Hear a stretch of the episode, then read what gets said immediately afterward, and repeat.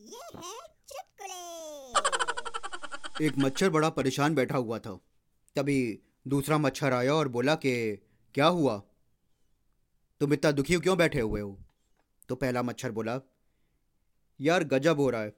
चूहेदानी में चूहा है, साबुदान, साबुनदानी में साबुन है, मगर मच्छरदानी में आदमी सो रहा है।